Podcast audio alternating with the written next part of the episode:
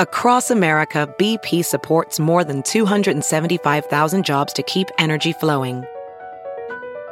Jobs like building grid-scale solar energy in Ohio and producing gas with fewer operational emissions in Texas. It's and, not or. See what doing both means for energy nationwide at bp.com/investing in America. Well, welcome to Actionable Intelligence. I'm Eric Greitens. Honored to be with you tonight. This is the show that respects your intelligence. We honor you as a citizen, and we bring you the perspectives that so often the mainstream media ignore or just censor, which is why today and tonight we are so happy to have on Steve Cortes, Trump 2020 campaign senior advisor for strategy. From the start, Steve, you've been on top of the numbers about COVID, about the election, about holding the mainstream media to account. I'm really glad to have you back on. And I'd love to start, Steve. You've got a new op-ed out in the National Pulse this week titled "The Future of America First in the Face of Electoral Larceny." Please, if you would, talk with our viewers through what they can find there. Sure. I'm trying to lay the roadmap out for the path forward for the MAGA movement and for our country, both in the coming days as well as beyond that, into weeks and months and even years ahead. And I think the first thing, I lay out three specific steps. But before I get quickly to those steps, you know, I want to also say I lay out in the editorial that we need to have the correct mental approach. We need to have the correct mindset right now, because there's understandably a lot of anxiety out there. And believe me, I get that. And what's going on in our country is very, very disappointing, to say the least. But I also believe that those of us who are involved in this America First movement and the populist nationalist cause, we cannot succumb to pessimism. We cannot devolve into a state of lamentation. Instead, we have to assess the situation. We have to act as you would have acted in actual war. This is political war now, Eric. We have to assess the situation. Where do we stand, and where can we now go best from here? And I lay out three actions that I think are really important. Number one, and this is as of right now, right this minute, this isn't long term, is to fight. We have to continue to fight. We know that we won the legal vote. We have to continue to fight so that this president will prevail and will be sworn in on January 20th. And what do I mean specifically? I mean fight in actual court. We need to continue to litigate and demand our rights and demand real transparency in these contested states. But we also need to fight in the court of public opinion. And that's where folks like you and I, or at least for me, I'm not a lawyer, that's where I effectively litigate. We need to continue to put pressure on particularly state legislatures, because the fact that they voted on December 14th, that date is not in the Constitution. It is not set in stone. The only date in the Constitution that matters is high noon on January 20th. So, look, I'm not going to try to sugarcoat it for anybody. It is an uphill battle from here, but it is a winnable battle. So, I mean, I think that's number one, is we have to continue to fight. Then number two, and I really urge the president to do this, is a special counsel. I think we need a special counsel named immediately by the president to investigate the laptop from hell, the entire Hunter Biden saga. I almost don't like to call it. I know by shorthand we just call it Hunter Biden, Eric, but I think it's really much broader than that, because Hunter, in my view, was really the bag man for the Biden cartel. The head of the cartel is not Hunter. It's the big guy. It's Joe Biden himself. We face the very real possibility in just a few weeks of having, for the first time in our history, a commander-in-chief who is compromised by the most dangerous enemy of the United States, the Chinese Communist Party. So I think our current commander-in-chief has a responsibility to name a special counsel. And by the way, I think this is necessary whether President Trump prevails or not on January 20th. This makes sense in either scenario. And then I think the third thing is candidates. One of the great, there's great news about this election, not on the presidential level, of course, because of all the chicanery, but there was great news. President Trump had enormous coattails. Of the 27 contested House races, according to Cook Political Report, the Republicans swept all 27 of them. It was just amazing. The president had coattails from the state House races and legislatures all the way to the United States Senate. There's a lot to build on here. But what we've also seen, unfortunately, is a lot of Republicans really acting like squishes in these recent weeks. And I'll name names. I'm talking about people like Governor Kemp in Georgia. We need to make certain that candidates are recruited starting now for races in 2022 as well as 24 who are America First Republicans, who are not establishment Republicans, who would not take us to a place of retreat. Those candidates, I think, need to be recruited. trained and financed and ready to broaden this Trump America First movement. And again, I think that is the case whether the president prevails or not, because here's the thing, Eric, I think the president, he will have a second term. Is it going to be consecutive as it should be, or will it be in 2024 when he's reelected? Obviously, I'm hoping and working and praying that it's in just a few weeks. But in either case, there will be a Trump second term, and we need to take actions to make this movement become a dominant political force for decades. Yeah, Steve, I think one of the, so much there to dive into. One of the first points that you made, I think is so important, is about mental strength, right? That if you want to be successful in any endeavor, whether it is SEAL team training, whether it's veterans coming back home and reintegrating into society, building a business, starting a movement, like we have to make sure that we've got that mental strength and that we also build a community of people who stay strong as we go forward. Diving a little more specifically into the specifics about Hunter Biden, I think you make a really important point. People are focused on Hunter Biden, but as Hunter Biden himself said, you know, most of the things that have come his way weren't because of who he was as Hunter Biden. He admitted himself that he didn't know anything about Ukraine. He didn't know anything about the gas industry. The reason why he was appointed to this board was because his father was the vice president of the United States. And it certainly seems that the mainstream media, everyone recognized they did their best to ignore this story. Now they can't ignore it any longer. There's also a new poll out showing that a majority of likely voters, 52%, think that many news organizations ignored the Hunter Biden story. Steve, you've been an analyst of this for a long time. What do you make of the fact that people are now recognizing that the mainstream media and big tech actively work to suppress this story? Right, Eric, this is real collusion, right? So yeah. In other words, The corporate media, the fake news media, obsessed over supposed collusion, which was a fantasy, the idea right. that the Russians conspired with the Trump campaign, which we know was never true, as verified by even the Mueller team, which was a team that was looking, believe me, if there was ever a team that was biased against President Trump, it was the Mueller team. Even they had to conclude there was no such collusion. But now we have very real collusion.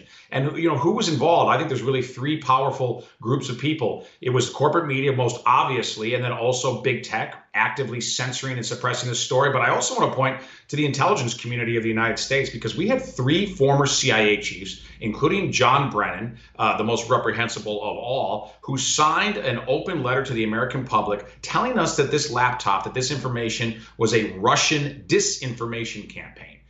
That was a ludicrous assertion without any basis in fact at all. We now know firmly that it was a complete lie. They did it to mislead the people. This is real election interference. It's real collusion by powerful interests. And they're not from Russia. They're from Washington, D.C. and New York, excuse me, and from Silicon Valley, right in our faces. The corporate media is suddenly now willing to at least tepidly talk about this story. They still don't want to dive into it. But again, it's hard for me to overstate, Eric, how important this is to our national security. Yes. Putting aside my partisan predilections for a moment, just as an American citizen, the Chinese Communist Party is the most dangerous threat the United States faces in the entire world, to our national security, our economic well-being, to our very health.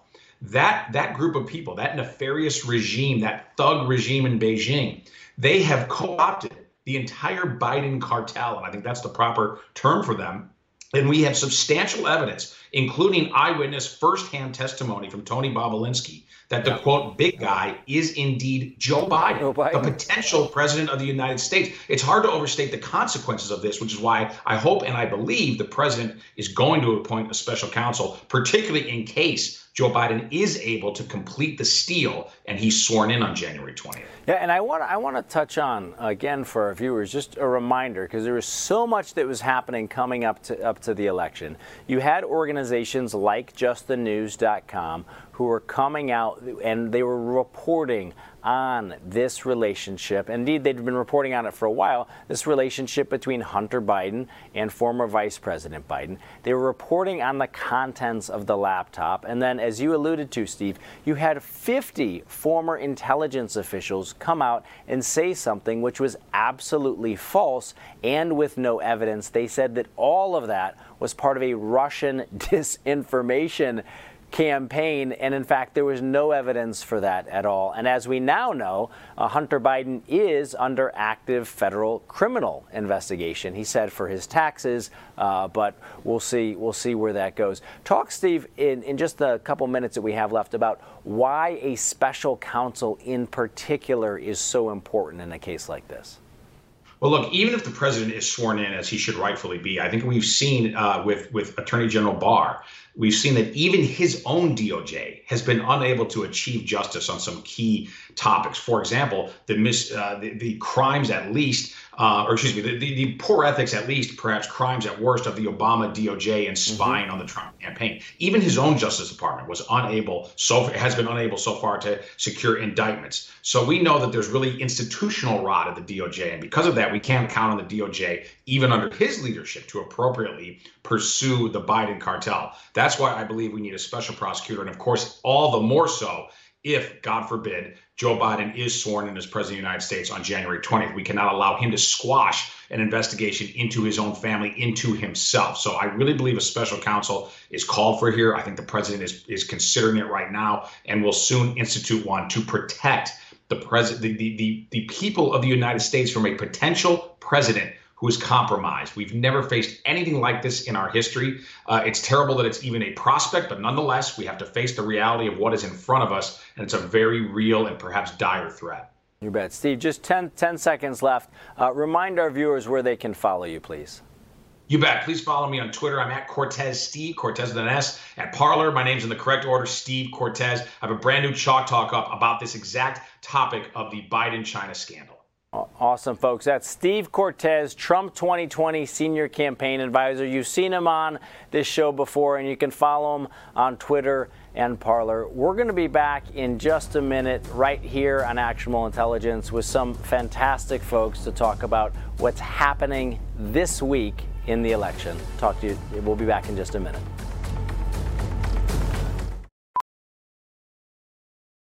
As a professional welder, Shayna Ford uses Forge FX to practice over and over, which helps her improve her skills. The more muscle memory that you have, the smoother your weld is.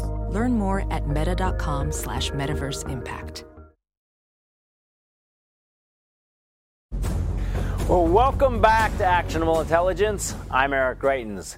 This is the show that respects your intelligence. We honor you as a citizen, and we work every day to bring you guests who often bring you perspective and insights that the mainstream media doesn't have, which is why, of course, right now we're bringing in my buddy Brandon Webb, who is a Navy SEAL. He is a SEAL sniper. He's also the founder of softrep.com. Brandon, good to see you again, man. Yeah, great to be back, Eric. Good. Now, just to let everybody know, we're obviously both Navy, but we're letting the world know there's no hard feelings after the Army-Navy game. You went so far as to actually have on your website, your lead story today is actually about a really cool Army captain. Please tell our viewers about it.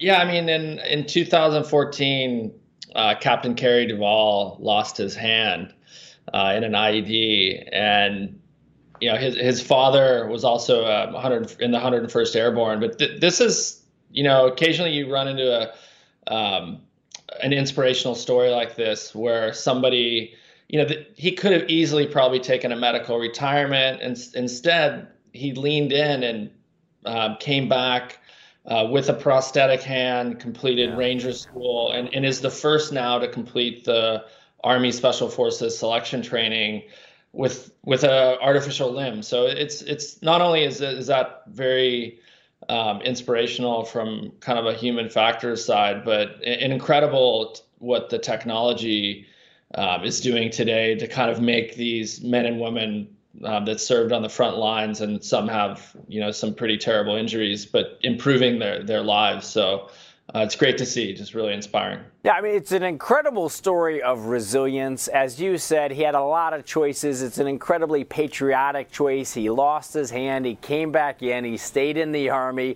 And, you know, you and I, obviously, Navy SEALs, we obviously, you know, have to recognize the difficulty of BUDS and Navy special warfare training. But, you know, all joking aside, like, the Army Special Forces training is seriously hard training. I mean, give our viewers just a sense for, like, how difficult this training is for anyone. And now you've got a captain who's completing it with a prosthetic hand.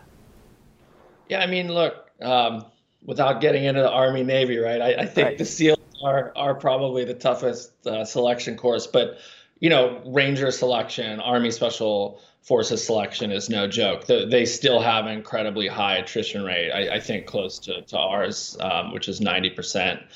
You know, it's physical, but again, you and I both know, having gone through the selection ourselves, it's all mental. Like, the majority of it is, it's a mental attitude. It's a decision you make, which Duvall made a long time ago, is like, I'm going to be a solution mindset, not, you know, a problem mindset, and I think that especially now in a global pandemic, you know, we're seeing that come out very clear in people. So I was talking to my daughter the other day. I was like, you have a choice. You can focus on your problems or the solutions. Yeah. And that's what I think what's such amazing about Duvall and being able to complete this incredibly tough course with a prosthetic. For sure. And Brandon, I want to switch gears in just a minute to another article you've got out about the pandemic weapons guide. But before we leave, like, this story of courage and resilience, you've also written a lot about mental strength. You've written a lot about what it takes to build courage. If you could, you know, at this time, which is a difficult time for many families, especially when so many of them are going to be separated from families who they might normally be with during the holidays, what's your message to your fellow Americans about courage, about resilience? I think we have to focus on the good stuff, right? The fact that we do have friends and family that we love. Look, I'm spending the holidays with my oldest son, and we're both away from the majority of our family. Yeah. But, you know, we're making the best of it and reflecting that, you know, we do have a lot of incredible things in our lives. And so it's choosing, again, to focus on the positive and kind of life purpose. And it's as simple as that. It's once you make that decision to choose one way or another. And Viktor Frankl, you know, writes about this in Man's Search for Meaning. It's that as soon as that decision's made and you start thinking about, you know, the good stuff in your life, that's when it's a real paradigm shift. There's tremendous power in gratitude. And as you said, instead of focusing on all of the problems and challenges around you, which are actually infinite, right, you actually tap into your own strength and the strength of the people around you. And it helps you, to make it through a lot of that hardship. Well, so what are the other articles I love that you've got up at softrep.com? Is that you've also got, you kind of put on your Navy SEAL sniper hat for this one. You've got your pandemic weapons and holiday guide. Tell our viewers a little bit about what's inside that article. You know, I've been getting hounded for years by friends and family, you know, and finally I got flooded, right, when the riots are happening in major cities and everything that was going on in America. People were reaching out like, what kind of pack do I buy? What kind of gun do I buy? So I just decided to put out a very simple kind of pandemic preparation guide that's like the best, you know, what I personally would choose in a situation and what I do have, the best handgun, the best bolt action or semi-automatic rifle, shotgun, pack, and what to kind of like put in your go bag as far as medical kit, basic, you know, water and food. Yeah. So I get specific and I think, you know, I kind of poke fun at the traditional gun industry, which, you know, you and I both know from being in the field, less is more sometimes. Yes. And I go to these gun ranges and I see this like gun that has 20 pieces of crap hanging off of it. I'm like, what the hell is that? And so I just kind of like really focus on this is exactly what you need. And hopefully people find it useful. Yeah, and I think it's also worth saying, one thing, I think you and I have actually talked about this before, is that people will get out and they'll debate different weapons. Well, this gun versus that gun. And the weapon that works best is the one that you practice with. And it's the amount of time that you spend actually using it, making sure that you can use it safely, that you can use it well to protect yourself and others if the time comes. But really, you want to spend that time, rather than debating, you actually want to spend that time actually practicing and making sure that you can protect yourself and others if the time comes. Yeah, I would say also the biggest self-defense tip that I can give people, if they had to buy one item that they can take with them anywhere, it's a high lumens, surefire flashlight. Mm-hmm. And it needs to be 1,000 lumens. Phoenix makes a good model as well, but that is something you could take on an airplane. It will flash blind somebody in the daylight, and it looks like an actual police light at night. It is one of the most effective self-defense tools that I can recommend, and it. It doesn't take much training, right, to use a flashlight. Right. No, it's a very good point, and it's something that if people haven't used a firearm before, they can feel very safe carrying. All right, Brandon, one of the things I also appreciate about what you guys do at softrep.com is that there's so much focus right now on what's happening, and understandably, in the United States, right? People are focused on the election, they're focused on legal battles, they're focused on the pandemic, they're focused on school closures, restaurant openings. You guys always do a really good job of keeping an eye on what our men and women overseas are doing right now. What are some of the most important things that you're covering at SoftRep about what our men and women are doing overseas and that you want to share with our viewers right now?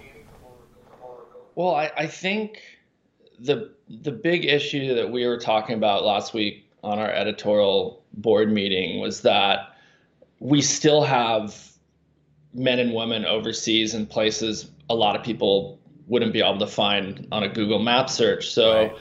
Just for one, remembering, that we've also been in conflict for over 20 years now. That's right. And there's this troop fatigue happening. I'm seeing this fraying at the edges, not only with the men and women who are deployed overseas in combat zones. It's how does this have effect on the families back home?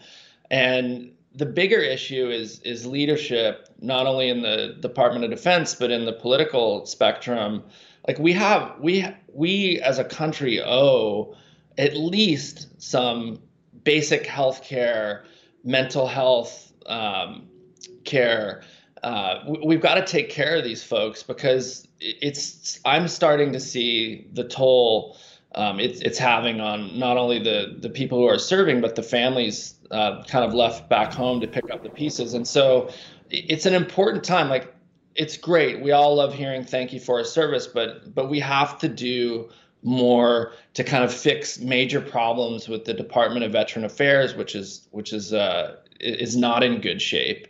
And really take care of this group of war fighters that have sacrificed greatly over the past 20 years. We owe it to them. So we're trying editorially to raise that issue, and looking at some of these units that you and I have talked about that have had some cultural issues, which all stems from leadership, right? I learned at Harvard Business School, the culture and the signals you send start at the very top and kind of trickle down to the organization. So those are the big things that we're trying to shine a light on right now. Awesome. Well, we certainly appreciate it. And folks, again, that's Brandon Webb. He is a Navy SEAL. He's an author. Very quickly, before we go, Brandon, 10 seconds or less, your holiday recommendation to anybody who's interested in a Special Forces book, including, of course, your own, but throw in another as well. I'm going to plug, I wrote my first novel, which I'll announce it here. We signed the deal a few days ago. It's about a serial killer on a Navy aircraft carrier. It's kind of a hero's origin story that will carry on and follow our hero throughout the series, called Steel Fear. All right, guys, it's Steel Fear from Brandon Webb. Check it out. We'll be right back. Professional welder Shayna Ford used VR training developed by ForgeFX to hone her skills as a welder. The more time that you spend practicing it, that's what separates a good welder from a great welder. VR training can help students like Shayna repeatedly practice specific skills. Virtual reality definitely helps because the more muscle memory that you have, the smoother your weld is. Explore more stories like Shayna's at meta.com/metaverseimpact.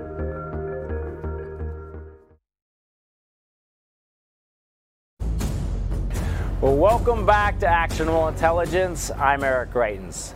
This is the show that respects your intelligence. We honor you as a citizen, and we like to bring you the perspectives that so often the mainstream media doesn't cover.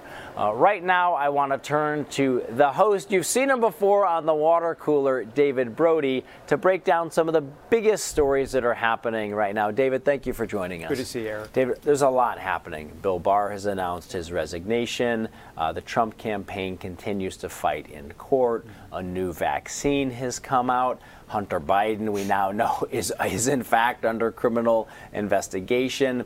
There's some folks who are saying, hey, the mainstream media really did miss this story on purpose. Lots that's happening. You've been around for a while. What do you think are the two or three most lasting stories right now that people should be paying attention to? Well, it's a good question. I got to tell you, with all due respect to all of the Hunter Biden coverage and all of the stories in the conservative orbit, it just hasn't taken on at all any oxygen in the mainstream media at all. Yeah. And to a degree, of course, I think that's on purpose. Yes. Having said that, I don't think it becomes lasting because, let's be honest, if we can just step back and say, what Mark Halperin, a political analyst, calls the Gang of 500, the New York Times, the Washington Post, NBC, ABC, CBS, they kind of, I don't want to say to a degree, work in tandem, and they're just not picking up that story. Right. And so therefore, it's not going to have the legs that it would normally have, even if it's in the conservative orbit. I think the Bill Barr thing will kind of fade away as well. But I think the vaccine story obviously is here to stay. And the election fraud story is here to stay in the conservative orbit. Now, the mainstream media hasn't picked that up either. Right. But the truth of the matter is Donald Trump is very hard to avoid. He is, in essence, political eye candy. Let's be honest, even for liberals who would want to trash him or never praise him, of course. So I think the election fraud story is something to continue to watch all the way through January 6th, clearly. Yes. I believe that there will still be some shenanigans that happen. Some people wouldn't call them shenanigans. Some people call them real developments, constitutional developments. Sure. But I think something's going to happen on January 6th. So we know Mo Brooks is going to object. My guess is there probably will be a U.S. senator. Could be a Rand Paul, could be a Mike Lee, maybe a Ted Cruz, maybe a Ron Johnson. Not quite sure at this point about Ron Johnson. Sure. But I think something will happen to where it might get a little messy on January 6th. We'll see. Awesome. Well, David, you've been following a lot of these stories at The Water Cooler. Remind our viewers, please, where they can catch you, not just at The Water Cooler, but also... Yeah. You bet. 4 p.m. Eastern, every day, we're The Water Cooler. We call it News with a Smile. Yes. We're on Pluto and Dish Television and just all Roku. You can just go down the line. You can see us online as well at JustTheNews.com, also AmericasVoice.com. So we're everywhere. You never know what we're going to have on the show, as you know, Eric. I mean, we could have pigs on we could have pigs. We could have live pigs. You never know. You never know what's going to happen. It's News with a Smile. It's a lot of fun. Yeah. And you have on great guests. You've got on a lot of newsmakers. You've got on some great commentators, and I'm actually going to play for our audience. I really enjoyed a piece of the interview that you did with Eric Metaxas the other day. So, folks, I want you to enjoy this. This is David Brody when he was sitting down with Eric Metaxas. They were talking through some of the big issues of the day, not only including Hunter Biden, the Bill Barr resignation, what's happening in the election and what's happening in the courts, but as you'll see, it is News with a Smile, a lot of fun, but also some real insight. Go ahead and take a listen right here. Eric Metaxas with the Eric Metaxas radio show all across the country, joining us now on The Water Cooler. Eric, always great to see you, sir. Always great to be with you, David. Thanks for having me. Well, where do we start? Why don't I know where to start. All right. Well, you know what? Darn it. Start us off, Eric. Go ahead. Mitch McConnell is a skunk. Huh. I want to tell you, there's something heartbreaking sometimes about seeing the truth. For years, many of us suspected that many in the Republican Party were not really patriots, didn't have a lot of courage. But when you see it, it's unpleasant. It is Mitch McConnell's job to stand up for the Constitution, and any whiff of election fraud ought to have him and everyone else who is able physically to stand on a chair and scream to do that. You would expect that the leadership in the Republican Party would do that. I would actually be naive enough to expect that every Democrat would do that. This is not about Donald Trump. This is about America, which was here long before Donald Trump was born and will be here long after he passes. This is about we, the people. And the idea that someone like McConnell, with all the evidence that we have seen, and even if you don't, you know, if you want to say, well, it's not evidence in court or the Supreme Court has done this or that, that is irrelevant. Most Americans have seen enough to be convinced that something is fishy, that something fishy is going on, that something wrong and evil and not just un-American, but anti-American, as anti-American as the Communist Party of China. Something fundamentally anti-American has happened in our sacred election. Every American should be up in arms over this. The idea that many aren't, and the idea that folks like Mitch McConnell aren't, is horrifying. It is absolutely horrifying. And I just am amazed. I mean, I'm amazed and not amazed. Away for a moment. There it is. Eric Erickson said today Joe Biden will be elected president of the United States. God's will be done. What's your take on what how Christians should process all of this?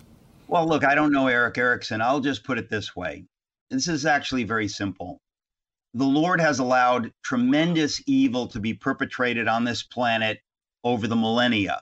So the idea that we always get our way or that God's will be done, it's obviously complicated. Hitler would not have risen to power, and the Soviet Union would have not lasted for 7 decades if we were living in heaven or in a utopia. Clearly, God allows evil, but we have to know what our job is in the midst of it. Our job is to pray, and our job is to stand up for what is right, no matter what it will cost us. And right now, there is enough evidence of voter fraud around the country that anyone who says, well, where's the evidence? I say to them, either you're not looking or paying attention or you don't care.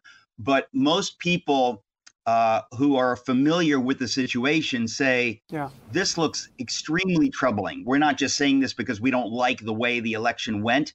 You cannot in the United States of America allow something like this to proceed. So when we talk about God's will, we know God's will is that justice be done. It doesn't mean that it's always be done, but it will always be done. But it is our job as Americans and certainly as Christians to pray that God's will be done. We have had the inestimable blessing of a free country for 245 years. We have had the ability to understand that when we vote, it's sacred. We've worked through the processes where people are not disenfranchised from voting. We've gotten to this amazing moment.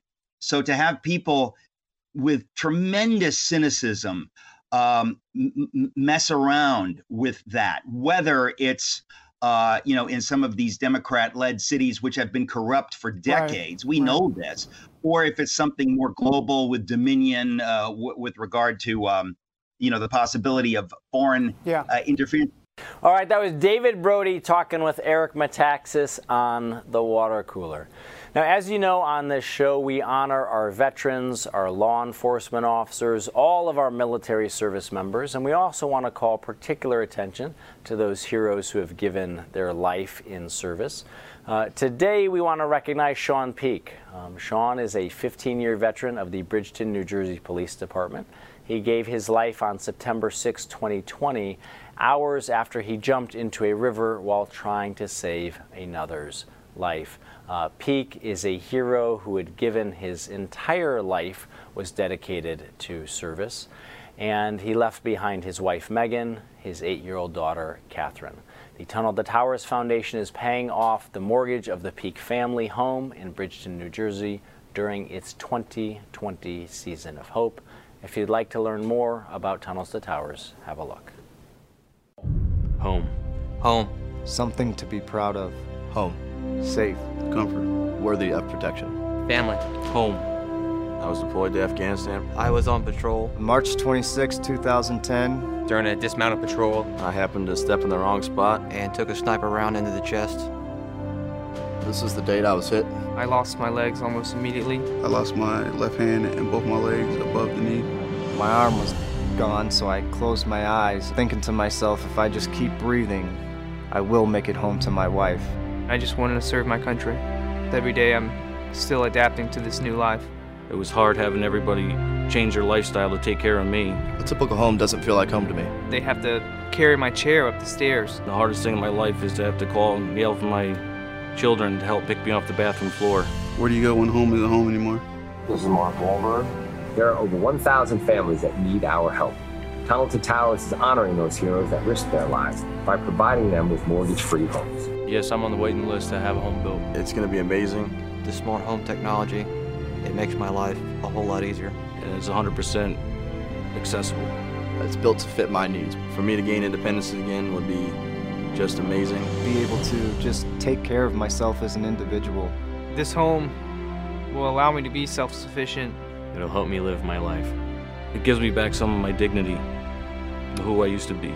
There is a waiting list for houses. This is the waiting list. There are a lot of people on that list, yeah. There are a lot of guys like me out there. Maybe too many. It gives you back your dignity, your pride, your self-perseverance. Thanks to Tunnel to Towers, I'm gonna have all these freedoms given back to me. Home. Personal. Safety. Dignity.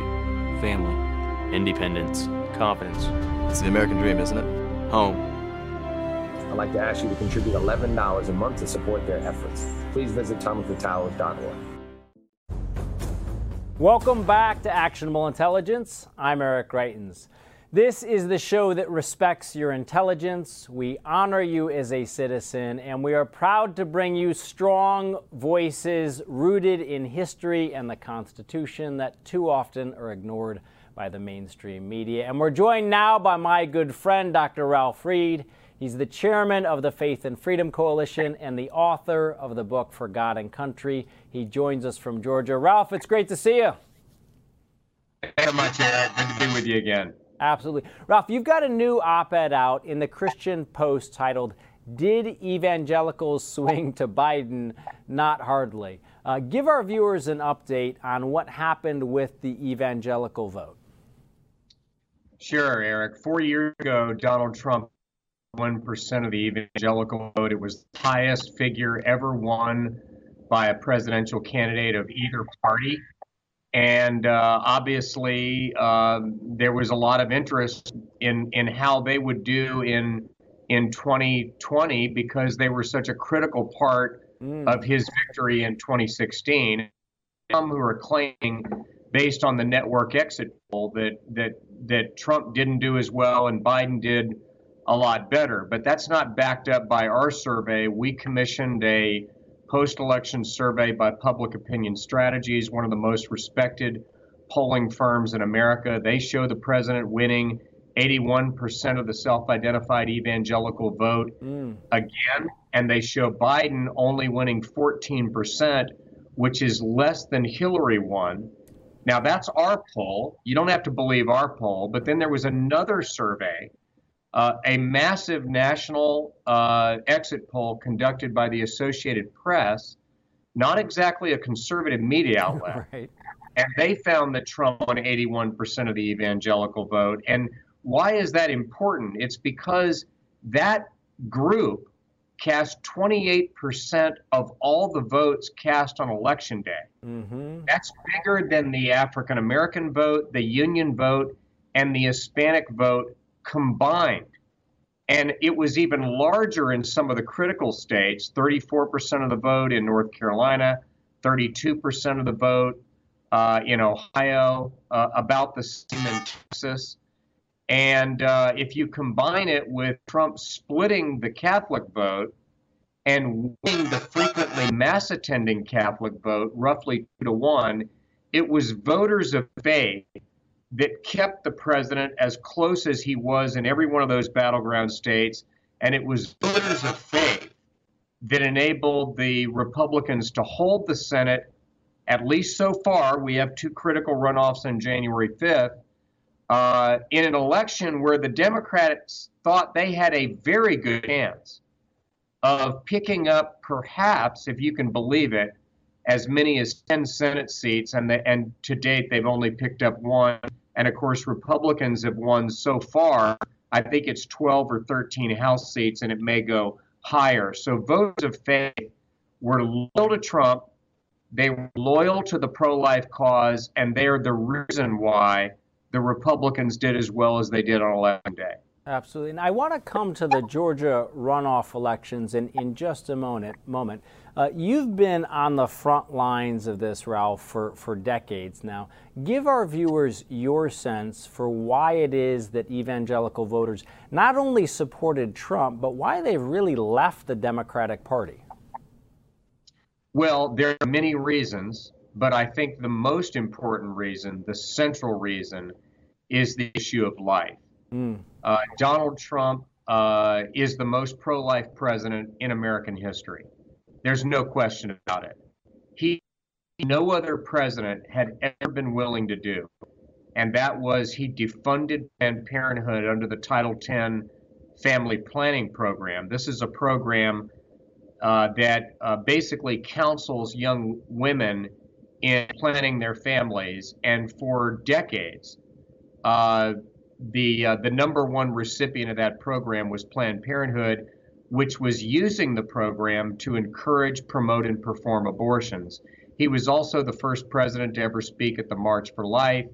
And then another big issue, related, but not just the single issue of abortion, is the federal courts. Mm-hmm. And here again, Donald Trump and the Republican Party have been the champions. I mean, President Trump appointed 3 Supreme Court justices, 56 or 7 appellate court judges, and over 200 total federal judges. And he wanted them to be young, he wanted them to be conservative, and he wanted them to be pro-life. And if you look at the other side, the Democratic Party that I grew up seeing in Georgia, in my home state, and that you grew up in your home state of Missouri, is unrecognizable today. Yeah, that's right. I mean, there are abortion on demand, paid for with tax dollars, as an entitlement program and a socialistic health care plan up through the moment of birth, partial birth abortion, pain-capable abortion, late-term abortion, taxpayer-funded abortion, and when you combine that with what they did to Brett Kavanaugh, their hostility to religious freedom, you know, conservative people of faith are finding a very hard time finding a home in the Democratic Party anymore, Eric. Yeah, and you know, one of the things I want to pick up on there is that President Trump has been willing to do a lot of things that Republicans in the past had promised to do, but actually hadn't done. You know, you and I had talked before about the president's support for the state of Israel, and just like his support for the pro-life movement, he was willing to do things like move the American embassy to Jerusalem, even in contravention to and some opposition from some people in the Republican foreign policy establishment. He's really been willing to do those bold things. Now, Ralph, you've been on the front lines also of Georgia politics for a long time. The whole country right now is focused on Georgia. Give us a sense for what you and your organization are doing in these Georgia runoff elections and why they're so important. Well, I'm a former college Republican state chairman here. I'm a former state Republican Party chairman here. I've helped run statewide campaigns in Georgia going back. I'm kind of embarrassed to say this, but going back to the late 70s. So I know this very well. My organization, Faith and Freedom, has identified 1.45 million evangelical and pro-life Christians in the state. That's about a third of the vote, a little over a third of the vote, 5 million votes cast on November 3rd. That's a record.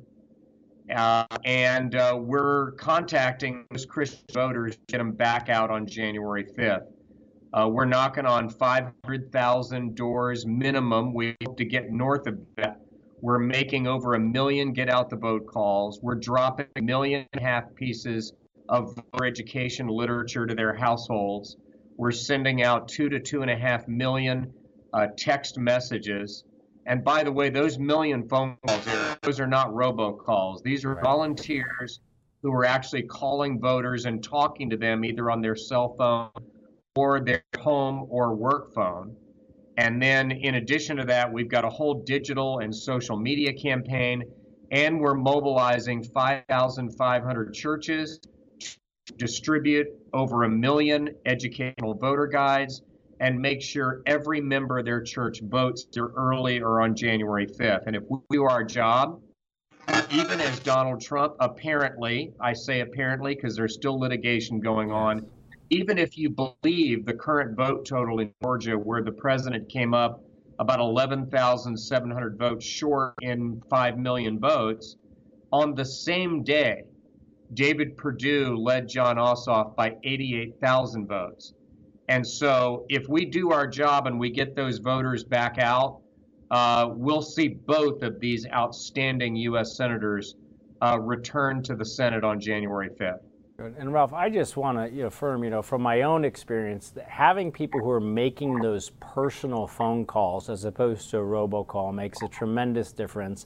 You guys have been out there with this ground game, actually having people in touch with their friends, their neighbors, with family members, with relatives, to actually connect to them. Talk, if you would, about what's at stake, though, for people of faith around the country and how they can help to make sure that that faith and freedom are protected in these runoff votes in Georgia. Well, it's a great question, Eric. And one of the great things about the technology of the internet era we've put together an app that people can either download on their mobile phone or we can email it to them. So they can go to our website, which is ffcoalition.com. That's FF as in Faith and Freedom, coalition.com. And there's a volunteer intake form. And people can either come to Georgia and knock on doors. And believe it or not, we have hundreds of them who have come from around the country to come to Georgia. They're knocking on doors even as I speak. We have 856 volunteers making calls or knocking on doors. If they can't come to Georgia, that's okay. They can still call these voters. Again, going to the same website, ffcoalition.com, there's a volunteer take form. They can say either A, I want to come to Georgia and knock on doors over the Christmas holidays. If they want to do that, we can provide lodging and transportation. If they want to make phone calls, they can do it from anywhere in the country. And they just check that. We email them the software. We provide them with a data set. And look, even if you're only making 10 or 20 calls to Georgia Christian pro-life voters, I think the key to victory is to have a lot of people do a little. We don't want to have a little people having to do a lot. Right. We want a big army. We're on our way to 1,000 volunteers. It's historic. It's groundbreaking. We're going to crush this thing. We're going to see the biggest turnout of conservative and Christian voters Georgia in its history, and we're going to teach a lesson to the radical left that Georgia is not New York, California, or Illinois. That's right. Well, folks, that's Dr. Ralph Reed. It's ffcoalition.com where you can find him there. That's the Faith and Freedom Coalition, and we will be back tomorrow night at 6 p.m. Dr. Gina coming up right now.